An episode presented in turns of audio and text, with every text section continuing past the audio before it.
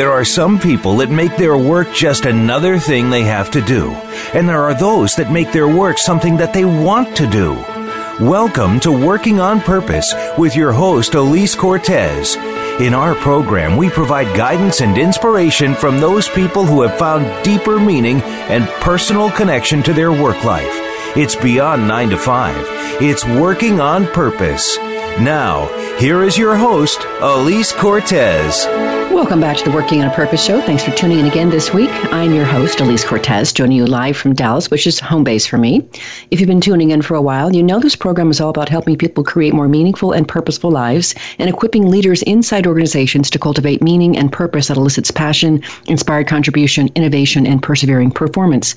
I talk with my guests to draw on their expertise and share my own experience consulting, speaking, and developing workforces across the globe.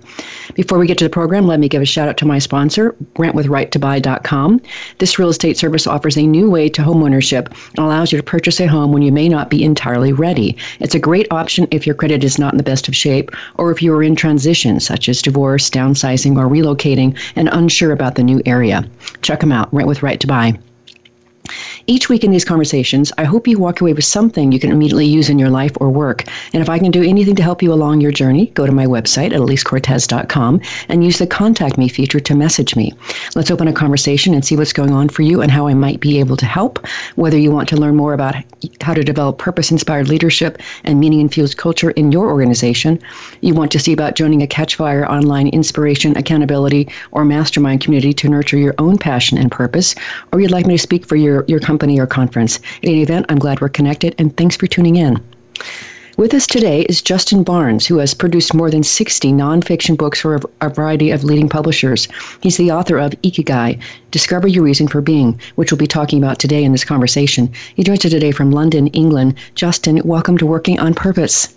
Oh, hi, Elise. Nice, to, nice talking to you. It's so great to have you from across the pond. Thank you for joining us this afternoon, your time, and morning, oh, my time.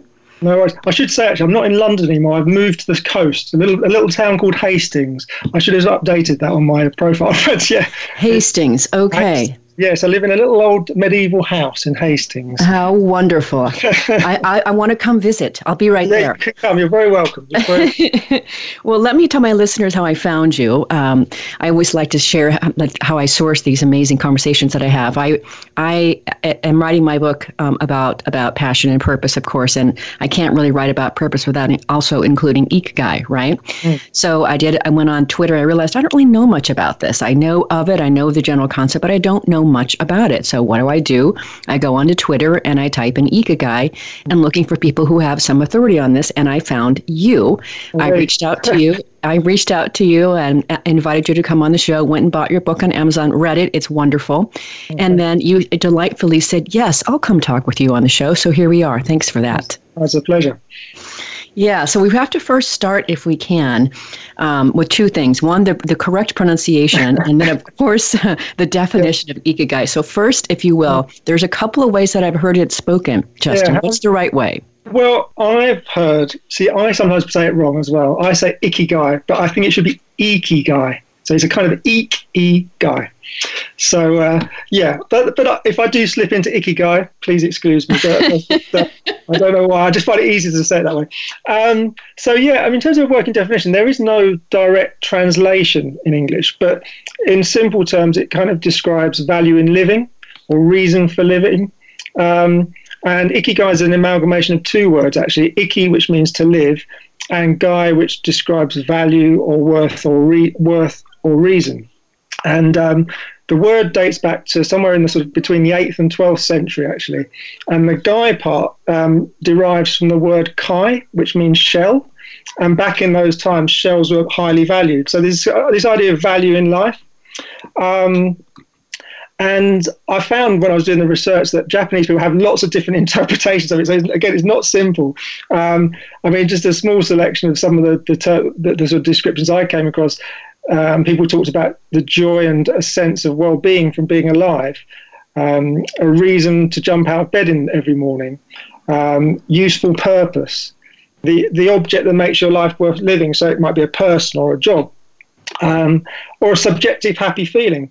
but my, my favourite one, which I mentioned in the book, was sort of a springboard for tomorrow. So it's something that gives you that sort of purpose to carry on and keep going and and do um, you know interesting things. Mm, um, I I like that springboard for tomorrow, Justin. Yeah. That works for me too. Yeah, you know, uh, and it's, it's, it's, I guess it's, in essence, it's about sort of living a personally meaningful life, you know, that, that really expresses your true self, your inner self. Um, you know, making the most of every day, not just the big things, but also the small things in life, and uh, and and not measuring your life just by extrinsic things like wealth or social status. It's it's the things that really feed your soul. Mm-hmm. Uh, so that's that's kind of the that gives you a bit of a as uh, an introduction to it. And it's a wonderful way to start the conversation, too. Okay, so the next thing I want to do for our listeners, I always like them to be able to really walk away from the shows, Justin, with something that they can w- put to use for themselves. And so, next, if we can, w- will you list out the four as- aspects that overlap to comprise Ikigai for us? Yeah. Well, I would suggest to the listeners, you know, once you've had, listened to this chat, go when you Google Ikigai, the, one of the first things you will see is this Venn diagram with four four interlinked circles, and the four circles are what you love, what the world needs, what you can be paid for, and what you are good at, and they all link together. And at the center of the circle is Ikigai. Now, what you love and what the world needs that kind of uh, links to your mission in life. Um, what the world needs and what you can be paid for. That's kind of your vocation.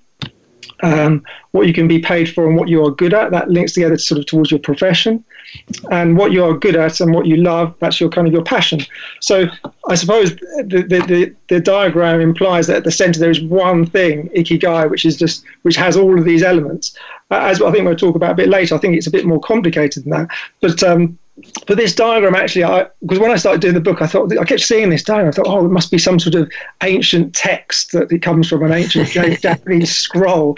But actually, what I discovered was it derived from a, a guy from Guernsey called Marc Winn, and he's uh, he's actually um, he, he's he's got he's, he calls himself a change maker and innovation specialist, and he's trying to build a little community in Guernsey of people who live long and healthy lives. He's, he's quite quite an interesting person to look into.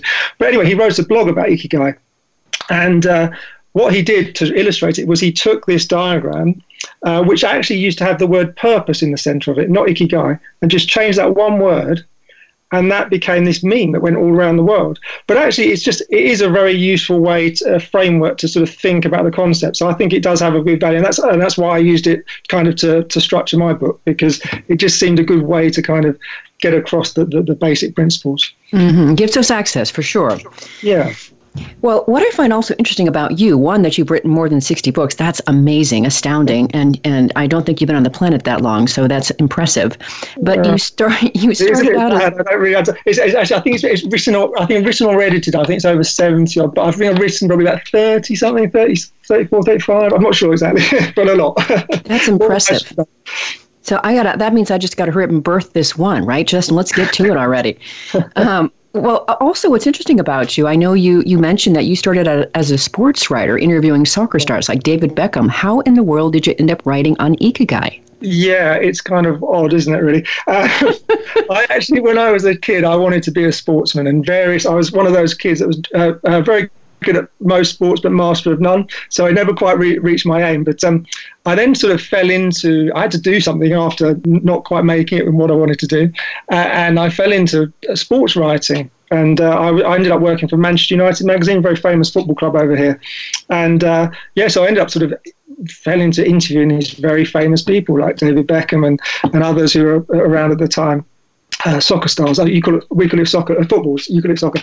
Um, and um, yeah, so but I, but I, just, I, I enjoyed that work, and it, I, I, one thing I particularly enjoyed was interviewing people and just finding out about their lives. So I'd write features about uh, people, and also I'd do a lot of research.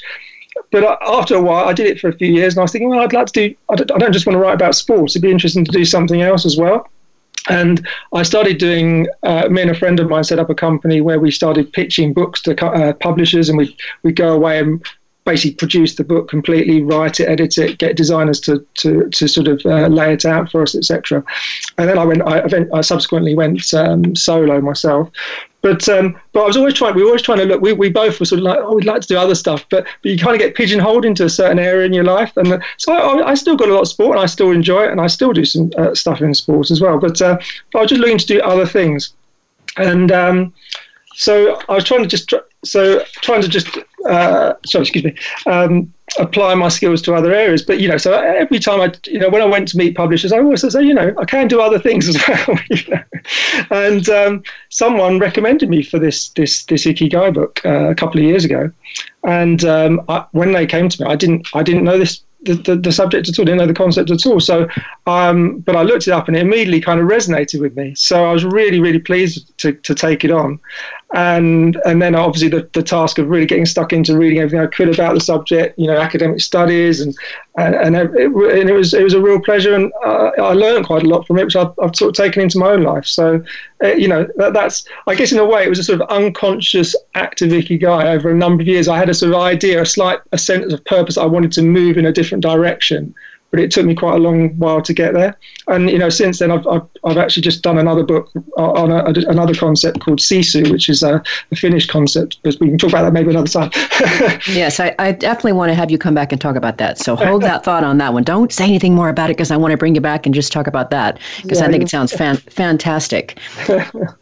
Well, so the other thing that I think is interesting, Justin, everybody, I think, on most people, I think, have certainly heard people talk about purpose, but more and more we are hearing about ikigai. So, hmm. why do you think that ikigai is such an important concept in today's times? Um, I think it's sort of it gives you a bit of a framework for understand. You know, it's, I think we're all just looking for meaning in life, aren't we? In, in different ways, um, we're, we're, trying to sort of kind of understand what, was it all was it all about. And some people it, can be uh, look for it in religion, or uh, other ways. I suppose we live in a more secular world now, and I think people look for answers outside religion. Um, I mean, looking at um, in Japan, uh, they um, the, the more unifying philosophy there is ikigai rather than religion. They do have the Shinto uh, belief system, which is which again has I think has some links to ikigai because it, it's this idea of having of eight million gods. So they see they see gods in every in objects and, and things around them, uh, and that sort of imbues this idea of you know taking care of things and doing things properly for the greater good. Which I think, as we might discuss later, that that kind of comes into the the the, the, the ikigai side, what the world needs. Um, so I don't know. I think maybe also the world's changing so fast, isn't it? We're all just trying to you know, where do we fit into it? You know, there's AI, there's machine learning, there's automation. It's everything's moving so fast, and and I think a lot of us are trying to find a work life balance as well. And I think Ikigai, again, is quite a good way of, uh, of, of, working out what you want to do and what, what, what, how important things are to you. Um, because it, it, invites you to kind of look more inside yourself, not on the surface, not just on the surface level of, you know, what makes the most money or, you know, what's fun. It's like, well, what feeds the soul, really? Mm-hmm. I, well said, very well said. And I, I also agree. I'm, I, I also practice logotherapy. If you've ever heard of that before. Justin, it's right. It's about that, yeah. Yeah, and so definitely, it really is. It's it's a way of living, basically, that mm. encourages all of us to really look for and discover meaning in the moment, meaning across life, mm. on the on the on the principle that meaning is the ultimate motivator in life. And so, uh, what you're getting at certainly smacks with what with, with my work world as well. Beautifully said as well, I might say. Thank you. so you've already mentioned a few things about what makes ikigai uh, beneficial to us, but why else? What, what else? Why else might we compel people to consider pursuing well, their ikigai? Well, I was thinking about. I mean, I, this is, I feel really bad saying this actually on an American show, but I was thinking about the American Declaration of Independence, which deems the pursuit of happiness that's an inalienable right and I, you know, far be it for me to sort of say, you know, criticize that idea, but I think it puts a lot of pressure on people to pursue happiness, doesn't it? Because you know, life's, you know, it, there are moments of great joy, but they can, you know, there's a lot of struggle as well in between times, and I think especially today as well, where you we're especially in the social media area where you're sort of bombarded with sort of photoshopped images of people's lives uh, and you know they're supposedly perfect lives. You know we all put our, our best side on on facebook or twitter or whatever. Uh, you know and you don't see the difficult things. So you can sometimes look at that and think well why is everyone so happy and i'm not? And um, so in japan it's more the, the more highly valued aspiration is i think maybe it's a slightly more nuanced um, view of well-being uh, maybe a more realistic view as well. And it, it, just invites you to find meaning and fulfillment in not just the, the highs, the, uh, but also the lows and also the humdrum moments in life. And that, that way, your every day becomes more alive with meaning. Um, and I was interesting. I was listening to your conversation with Hope Muller, and uh, she was talking about this thing about uh, mirroring people's behaviour to fit in. And um, and that, that, that, resonated with me because I, I, mean I definitely did that when I was younger. I was I sort of and I, I, really kind of regret it. And I think you know this sort of knowledge of ikigai, the ikigai construct, would could be really useful for children because um, you know there's so much peer pressure on them now, and with the addition of the, the sort of the, this bigger pressure of social media and what what they see there. And I think if you could, the more you can encourage children to sort of connect with their inner voice and what they really want to do, and so they pursue activities that kind of align with, with their true nature, that, that's got to be a beneficial thing. So, mm-hmm. yeah. Beautiful, absolutely beautiful. And I completely agree with that. And I'm working on a project just to that aim, by the way, Justin. So you're I, you're mirroring me, whether you know it or not. But oh, good. let's grab our first break. I'm I'm your host, Elise Cortez. We went on the air with Justin Barnes, who has produced more than 70 nonfiction books for a variety of leading publishers. He's the author of Ikigai: Discover Your Reason for Being. He joins us today from Hastings, England. We've been talking about what Ikigai actually is and why it's important, its benefits. After the break, we're going to talk about those aspects and break it down. Stay with us. We'll be right back.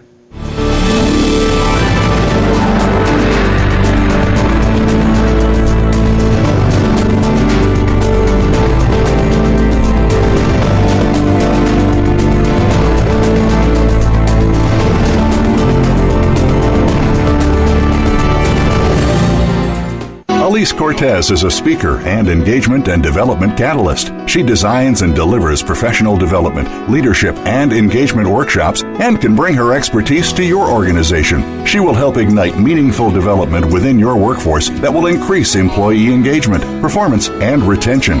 To learn more or to invite Elise to speak to your organization, please visit her at www.elisecortez.com. She would welcome the opportunity to help get your employees working on purpose.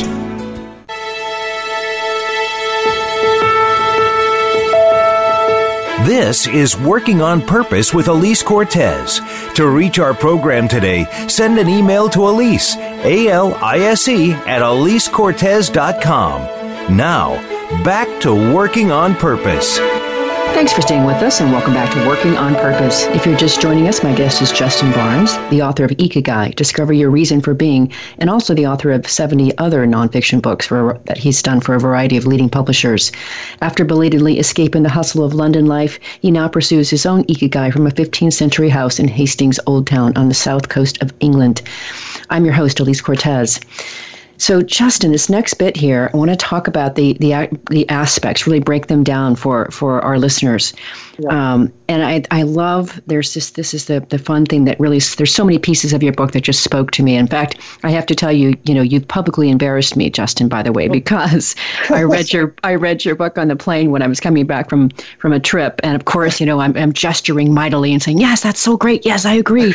And people are like, "What is going on with the woman over there in 3B?" Okay, but you have a sentence that that that so resonated with with why my listeners respond to when I'm out speaking about the need to cultivate meaning, passion, inspiration, and purpose, and really fully live their one precious life. And that sentence comes in the form of this question: Are you leading a comfortable life but feel there is something missing? Ah, oh, that is there's so much there. So when I and I've I can tell you that people are on the edge of their seat sometimes when they get present to that for themselves. What's behind that question for you? Um, I think comfort sort of implies a static state. Yes. Doesn't it? And I think people, we're not really good at that. We, we People need to always feel we're, we're moving forward. There needs to be some change and growth. I'm actually, I'm not very good with change, but I, I still, I, I still gradually have to, you know, I don't like dramatic changes, but we all have to move, you know, things have to move, but we have to see a future, don't we?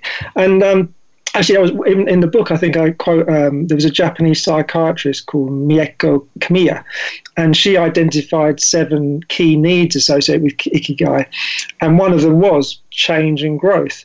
So I, I think that's part of it, and and also comfort also probably links into material comfort, and and and and sometimes you know just by necessity we achieve that by following a life that doesn't really align with what we want to do. You know, a lot of people have jobs that you know might might not be what they really want to do, but it's it makes the money that allows them to look after their family, to do the thing, other things that they want.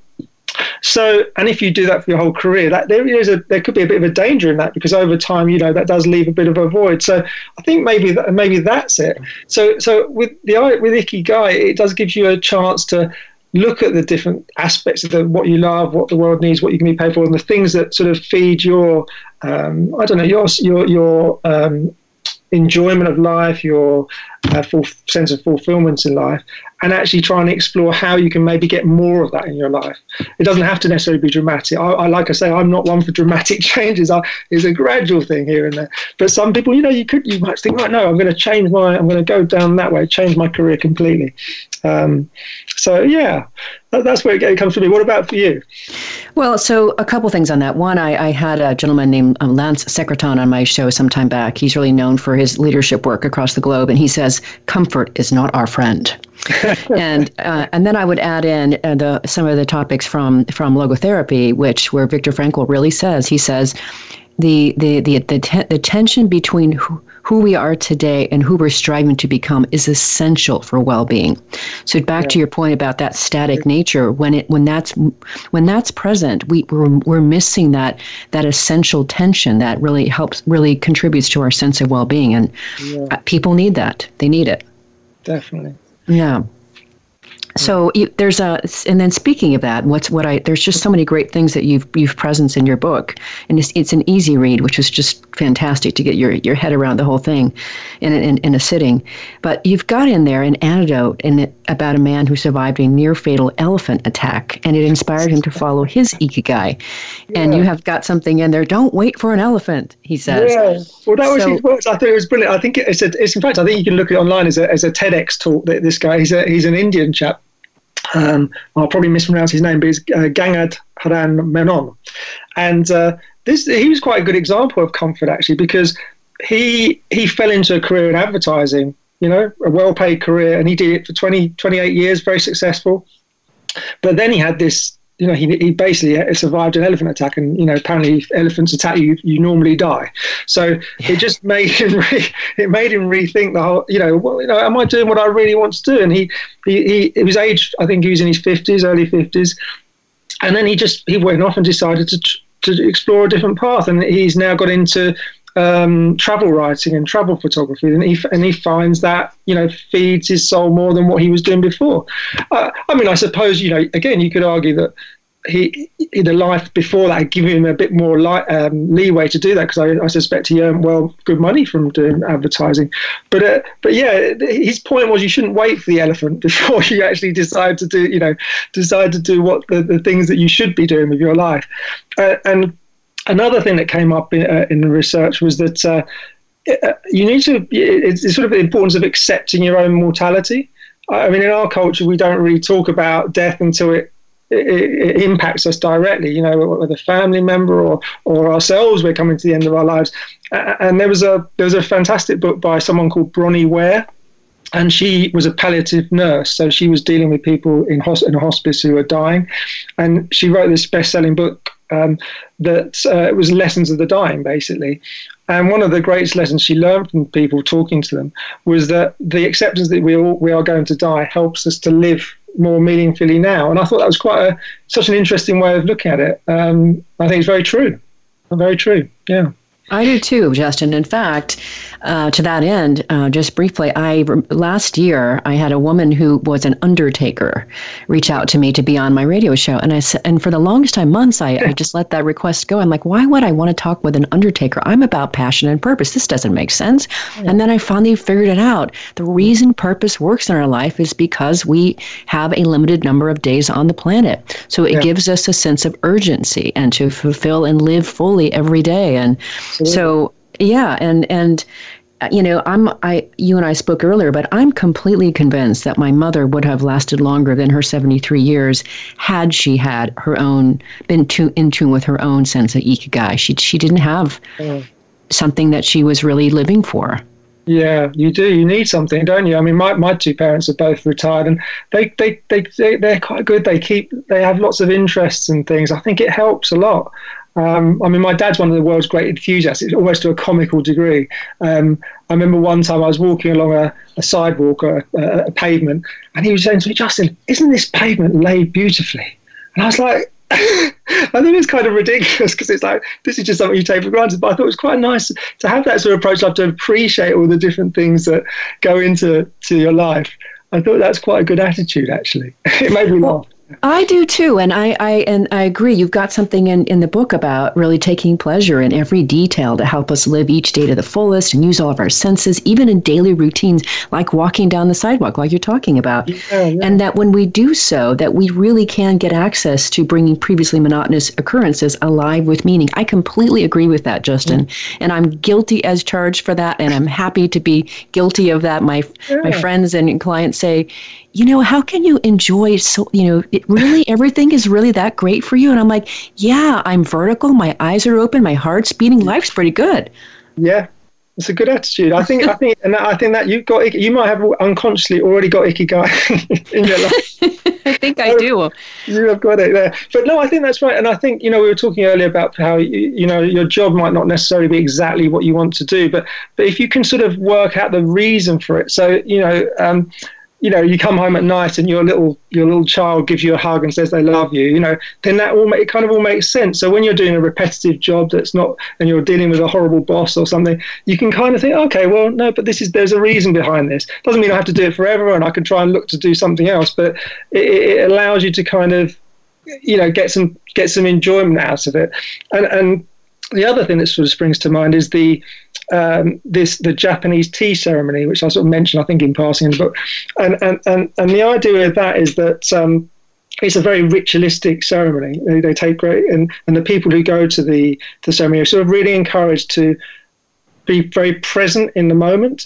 And it, there's this phrase called, um, which, which means one time, one encounter. So this conversation we are having now we could have another one in a week in a, in a, week's time, but it would not be exactly the same. So let's let's really focus in on what we're what we're talking about, especially if you're face to face with someone. You know, really make the most of those moments and not just think, oh well, you know, it's just another it's, it's another day.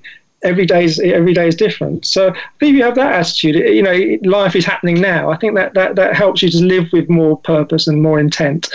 Um, so yeah, um, and another little story in the book was. Uh, which I, when I was when I was writing it, I was sort of thinking, well, I was looking for examples of you know ikigai, and there was a, I read about this this this novelist, uh, a Norwegian novelist whose name now escapes me, but um, he um, he wrote very um, autobiographical novels basically, and this latest one was about was kind of based on his own experience with his uh, his wife uh, after having their, their fourth child, she she had a mental breakdown and their, their marriage was sort of dissolving and everything was going horribly wrong.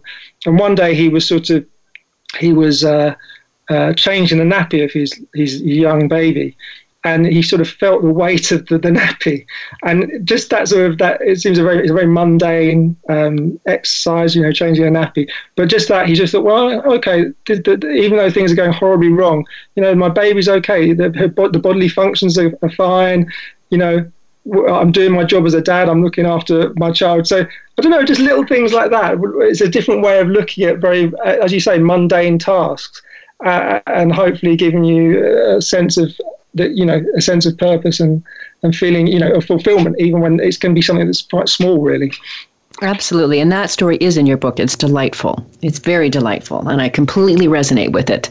Mm. Well, let's talk about longevity, Justin. One of the things that I've read about is that longevity is associated with living. What's the right way to say it? Living in ikigai, discovering or being in your ikigai. What's the right way to? say I think pursuing ikigai. I don't really know. I've seen I've seen it written in lots of different ways by different writers. I think yeah, I think li- li- living with ikigai. Yeah, maybe. Okay. I, I, sort of, I think so. I think of pursuing it. I don't know why. I think I feel like pursuing purpose maybe. Um, but yeah, no, there there is um, there is a correlation between ikigai and longevity. And um, one of the studies that I read in research of the book, I don't think it actually made it into the book in the end, was they did this, uh, a, a, university in Japan did this huge study of 55,000 people, you know, so it's a really big study of people aged for, between 40 and 79. And they asked them, do you have ikigai in your life? alongside other questions about health and diet, etc.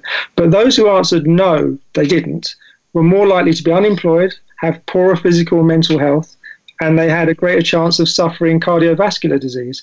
So, and the conclusion of this study was that that they weren't sure exactly how ikigai links to health, good health and longevity, um, and they needed more investigation to that. But there did seem to be a link, and and they conclude one of the I remember the, one of the quotes was if, if they conclude that if you find joy in the small things, you have the frame of mind to build a happy and active life.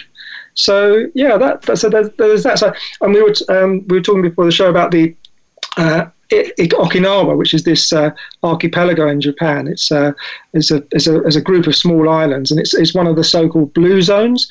I think there's about five in the world where people they have a disproportionate number of people who live to the over the age of 100, and they're still living active and purposeful lives. I mean, uh, now there, there were some amazing stories there. You know, there was a hundred-year-old fisherman who uh, still three times a week went out and caught fish for his family. There was a, a karate master who was 102. and he was still doing karate, you know, extraordinary stuff. Um, so the, again, there's been quite a lot of uh, research into the Okinawans, and there's there's other factors that, that feed into their longevity. Their diet, they have a plant-based diet. They have this practice of only eating until they're 80% full, which sounds a very good idea, which I've never managed to do. Um, they have a sort of sense of moderation in terms of the way they ex- they exercise, but no light exercise, physical activity. More it's more about mobility than going to the gym. And also, there's a really strong, cheerful community spirit there as well. Uh, so that, alongside this kind of this iki, their, their ikigai, their, this inner drive to make the most of each day, that seems to contribute to their to their longevity. Mm-hmm. Um, and we, we were uh, talking about your your chat with Peter Garrett recently because he it was about the dangers of retirement. And really interestingly, in Okinawa, they don't even have a word for retirement in the local dialect. So that sort of tell, that tells you something. Everyone there, they, they just keep going. They, they, you've got to do something, even if it's not for money. You have to do something to give you a life purpose. So, um, yeah. So there, there is a, there is a link, but no one quite knows what it is. Yeah, I, I like to think of it as that there's, uh, back to what you said before, the reason for being, right? There's, mm. if you've got something where you can be of service to others, whatever that is, that is a very compelling reason for being. Back to the idea of retirement. And it was, it was Paul Garrett that I interviewed, and we mm. were talking about the hazards of requirement. So I completely concur with that, Justyn. It's, there's so much we could say about that. I, I, um, you're saying so uh, the community you know, that goes two ways as well. Another thing that's uh, interesting about Okinawa, which I thought was amazing. When you're born there, you are you, they have this thing called a moai system, and basically you are assigned a little club of friends from the day you're born, and those people will stay with you throughout your life. So. You know, so that I guess that gives the people who are looking after you a sense of purpose, and also yourself. You know, so I think that that, that, that sort of communal element of it is quite important as well, and must help your sense of well-being when you just got you've got someone on your side. Yeah, so many beautiful concepts you've you've discovered and, and put in your book. Uh, let's grab our last break here, Justyn, if we can. I'm Elise Cortez, your host. We've been on the air with Justyn Barnes, who has produced more than 70 nonfiction books for a variety of leading publishers. He's the author of Ikigai, Discover Your Reason for Being. He joins us today from Hastings, England. After the break, we're going to talk about seeking our Ikigai. Stay with us. We'll be right back.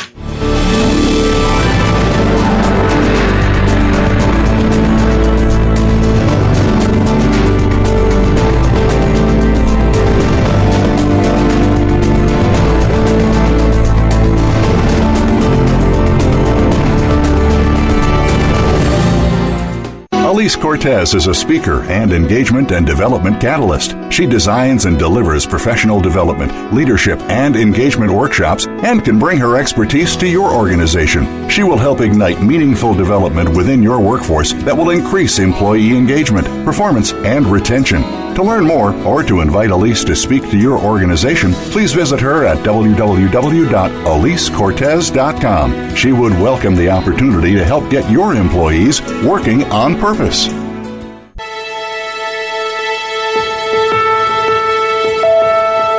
This is Working on Purpose with Elise Cortez. To reach our program today, send an email to Elise, A L I S E, at elisecortez.com. Now, back to working on purpose. Thanks for staying with us and welcome back to Working on Purpose. If you're just tuning in, my guest is Justyn Barnes, the author of Ikigai Discover Your Reason for Being, and also another 70 other nonfiction books that he's done for a variety of leading publishers.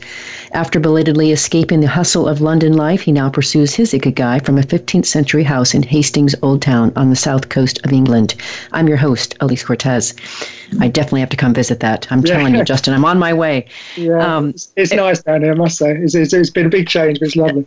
I bet, I bet. It's wonderful. And I have to tell you, I actually have descended on some of my guests that I've had um, on, on the show from different parts of the world. So it really could happen. I could be You're on your doorstep. Well, welcome. we've, got an, we've got an Airbnb next door as well, so there's always a place to stay there Okay, well. wonderful, wonderful. Tea with you. Yeah. Okay, well, let's let's start with this if we can. And, you know, I so much of the world that I focus on, Justyn, is about the world of work because it comprises of 40% of our lives. And uh, therefore, if we get that right and well, then it cascades to the rest of our lives. But you say in your book, and I do agree, that work isn't everything. And that you say the key is for our work to represent just one among several ikigai in a rich tapestry that gives meaning to your life. I love that. Mm. You say more about that. Well, I, I, think it's there's different aspects of that. I mean, I, I, mean, I think back to when I worked in an office and, and I worked for a company, and I thought, you know, I was I was I was the executive editor overseeing these big books and things. And uh, event, after five six years, I sort of I, I, left and went freelance. But I sort of thought, oh, you know, you sort of think you're very they, will never survive without me. You know, you, you, get so invested in it. But actually, you know, things things do move on. Um, and uh, I, I do think we can take, you know, at the time it seems so important, everything. And, you, and I, have always been one of those people that wants to do my best in everything I do. Um, but but you do there's, more to life than, that and um, and I also recently my move uh, last three years I moved from London to Hastings and and one of the reasons was in London it's you know it's the capital city of, of, of England and uh, you know, it's very busy. It's an expensive life there, and coming down here gave gave me the chance. I was, could do the same work, but have a bit more disposable income, a um, bit more time to do other things as well and also it's, it's a different life. It's, it's a much more smaller community down here. So um, I feel like you know I've got more time to sort of try and do other things and not not just be focused on writing. You know nowadays my my my my day to day life is at is at home, so on my own. So I do need to do other things where I'm sort of meeting other people and uh, uh, and yeah, and I'm sort of run, I'm, I'm my own boss. So I, I, it's quite nice to just do things where I'm just in the I'm just part of a, a team of people doing uh, enjoying a, I don't know an activity like I like salsa dancing. I do salsa dancing or, or whatever you know. Or, or we, we have um we have a homeless charity down here over winter, and they, they provide um, an overnight place to stay for over three months in the coldest part of the year. And I go and do the breakfast down there or once a week, and little things like that. Those, those things can, you know, they're, they're quite, they, they give me enjoyment, you know. So, so, so I think that that's the sort of point I'm trying to get across, um, slightly clumsily. mm-hmm, mm-hmm. It's beautiful. Well, I you know I have to ask you this, and I because I'm going to ask you, I'll do the same, but uh, I'll, I'll, reciprocate. But what is your ikigai, Justyn, and uh, and how are you pursuing it? I I think I was, yeah um I think um, for me it's it's about there, there's a great quote in the book from another uh, author I'd recommend on ikigai called Ken Mogi, and he talks about the spectrum of small things. So when I was younger and I wanted to be a sportsman, you know, I wanted to be the best. I was a snooker player, which is a, it's a bit like your billiards, uh, pool, pool, and um, I wanted to be the best player in the world at that. But but that's that, if you have these sort of goals that are so so big and distant, you know, you've got to, you need to enjoy the process of getting there. And I think my, my problem was because I was so stressed about, you know, when you're playing competitive sport, you, you know, you want to, you need to win, etc. And I wasn't enjoying the, the, the process of actually doing the thing. I really, I enjoyed the, when I first started doing that, that playing the game, I loved playing the game. And you need to, you need to maintain that. Um, but yeah, like I said, it's it's it's it's smaller things. Uh, you know, I still I'm still ambitious with work. I love doing. I mean, writing a book like Ikigai sort of fits in really well because um, you know we talk about what you love, what the world needs, what you can be paid for, what you're good at. Well, I'm I'm, I'm supposed to be quite good at writing. Uh, I can be paid for it, and I, I love learning about new new things. Um, and also I think you know it's it's something that I, I genuinely think this this concept could help people. So that for me is a really good example of, of, of, work that, that that fits in just to what I could do. Not all my work is like that. I mean, I do copyright as well, which I also enjoy. But um, so you need a sort of I, see it as like a sort of constellation of things. It's not just one. If you have one object, if you're dependent on one thing, it's a bit like depending on you know when, you know when you're in a relationship if that goes if that goes wrong or or you're dependent on uh, you need to have some backup you need to have other things that are going on in your life to, to help you particularly in adversity i think mm-hmm. Yeah, um, and we're gonna after I'll, I'll, share what I came up with for my ikigai here. I actually did this, by the way, Justyn. I I, I have a, a program that I yeah, I, have got a program that I that I conduct. It's called Vitally Inspired Living and Leading from Purpose. Oh. And the last time we got together, I we we did this exercise that I'm gonna we're gonna cue up here for our listeners. Um, and so I did come up with my ikigai, and this is what I came up with here in terms of a statement. So this is it for me. Oh. Um, my ikigai that I'm pursuing, Justyn, is awakening people to discover their passion and purpose and inspire them to pursue them mightily to make a contribution that betters the world and is worthy of their one precious life. Mm, that's good. Isn't that yummy? That's good. And, that, and that's, I, that's, right at the center of that Venn diagram, I think. It, it totally is. And I do that through speaking. I do it through the radio show. I do it th- through the programs that I deliver. I do it through my coaching.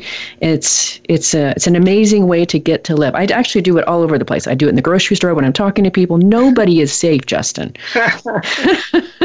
and do you think as well? You know, we talked a little bit about these having these little, you, you know, your friends say about how you have you're sort of enthusiastic about a lot of things. I mean, for me, you know, living down here where I live now, we have beautiful, you know, on the coast, you have beautiful big skies. And if I'm having a bit of a, a bad day or just honestly, I could just go and walk down to the to the seafront and just look at the sky and see the clouds, the movement of the clouds. I think if you have that attitude of just seeing, you know, seeing the sort of wonder in the world, I think that can help you. Um, what about you? Do you, do you agree? I completely agree. That's how I walk through the world. And mm. my daughter, who's 16, has finally gotten to a place where she's just simply accepted that's the way it's going to be. Mom is always going to have rose colored glasses. She's always going to see a rainbow everywhere she goes. It's okay. Yeah. yeah.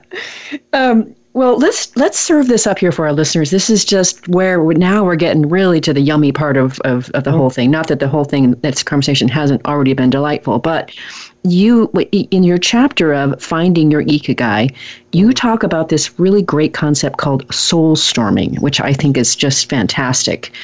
Um, and i as i said i did the exercise. So you suggest we make four lists. One list is what we love another one is what can we be paid for another one is what we're good at and finally what the world needs. And we're looking for as you say cross pollination between those lists Say more about how this process works to, to distill it down. Well, so soul storming, I was thinking about it. I think, well, you know, it's a bit more than brainstorming, isn't it? It's not just mm-hmm. like, it's not just doing the logical things. There's things that we, we're quite, irra- you know, we're, we're, irrational, we're not rational beings totally. There's things that just, you know, really appeal to us on a on a visceral level. And so the idea is, you know, you, you write down your four lists, and there's, you know, there's no wrong answers. You can, uh, and you can sort of, you make your four lists, and you can, you can see where there's intersections, the cross pollination. So you might have something that falls between what the world needs and what what you love. So that kind of links into your mission. Um, or you might have something that, that that's between uh, what you can be paid for and what you're good at. So that is something you potentially could be a profession for you. Um, but you know, like I said, I think it's quite. You'll, you'll find. You might find if you're lucky, one or two things that fit all four criteria, and that's kind of you know the ikigai by the by the, the definition of the diagram. But but I think there's a multiplicity of the, you know I call it sort of a bank of ikigai. There's all these sort of supportive ikigai knocking about things that make your day to day life better. Um, you know, a really here's a really random one. Um, I, since I did the book, uh, we're, we're great tea, tea drinkers in Britain. You know, we, I like my coffee, but I'm also a tea drinker. And uh, but most people have a tea uh, with a tea bag. But since I read about the sort of Japanese tea ceremony, I thought, no, I'm going to go back to having tea leaves, make it in a pot, brew it properly, it takes five minutes. And I, I, I do that now, especially because I work at home. It's quite a good way of just making me stop in the day, just stop for a minute and, you know, uh, reflect a little bit. And, you know, sometimes when you're very busy, it just makes you just settle down a little bit and, and, and think about what you're doing. Um, but yeah, so there, there are elements of like there's some really profound things like the things you the, the, the one you just talked about. There's, that's a really big big thing. Uh, but there's also there, there is that the other aspect of you know just needing to sit in the park and reflect for ten you know ten minutes every now and then just to you know th- those things are also important to us.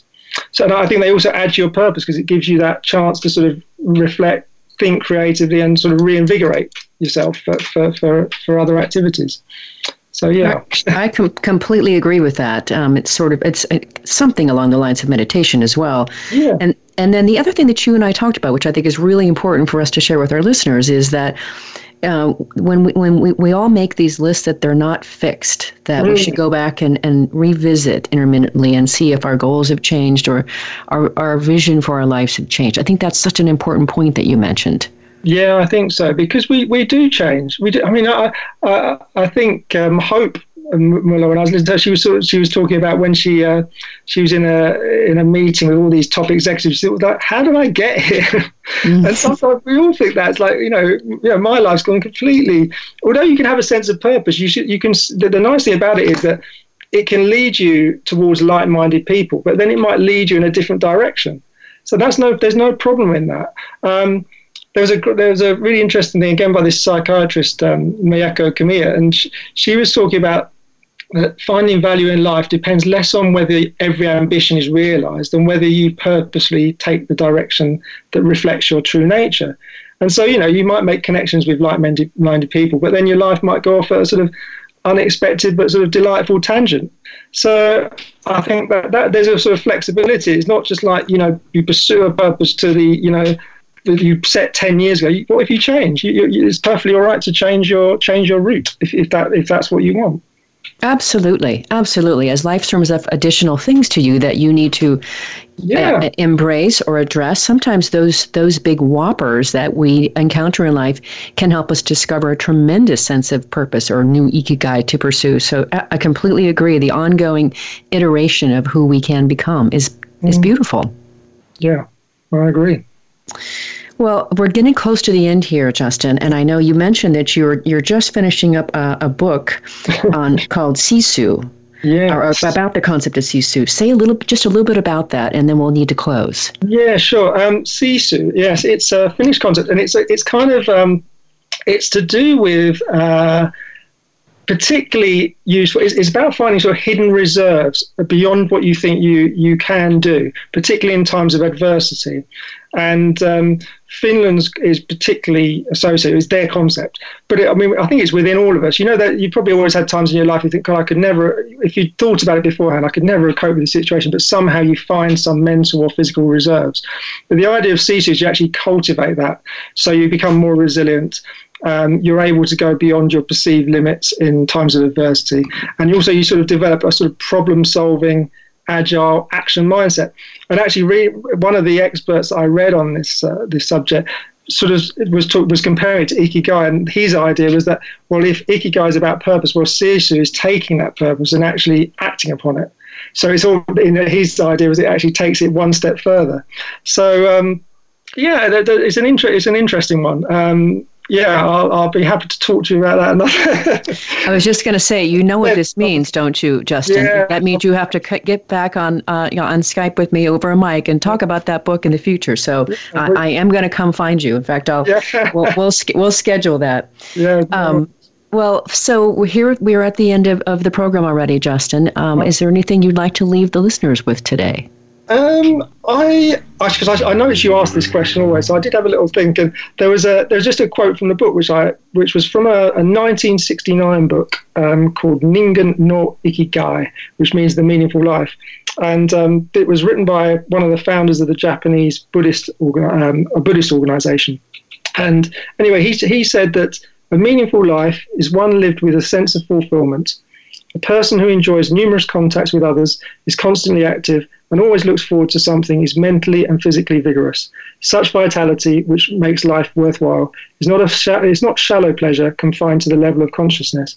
It is instead a profound, joyful awareness of the innermost reality of life. I thought that was a good, good take on what a meaningful life is. So yeah, that, that would be my. borrowed my borrowed uh, message. what a beautiful way to finish! It was very moving. And Justyn, I'm so glad I found you, and I so appreciate that you said yes. I'll come and talk with you. Oh. Thank you for sharing your gifts to the world and with my listeners. It's been a pleasure to talk with you. Yeah, thanks for helping me through it. You're so welcome. It's delightful. Uh, listeners, if you want to learn more about Justyn Barnes and his many books, his numerous books, visit him at justynbarnesmedia.com. Let me spell that for you because his first name is not spelled the way you might think. Justin, right? J U S T Y N Barnes, B A R N E S media.com. We'll see you next week for another nourishing conversation. Until then, remember that work is at least a third of our life, so let's work on purpose.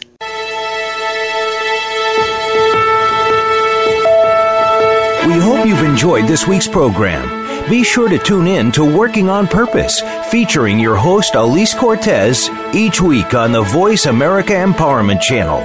This week, find your life's purpose at work.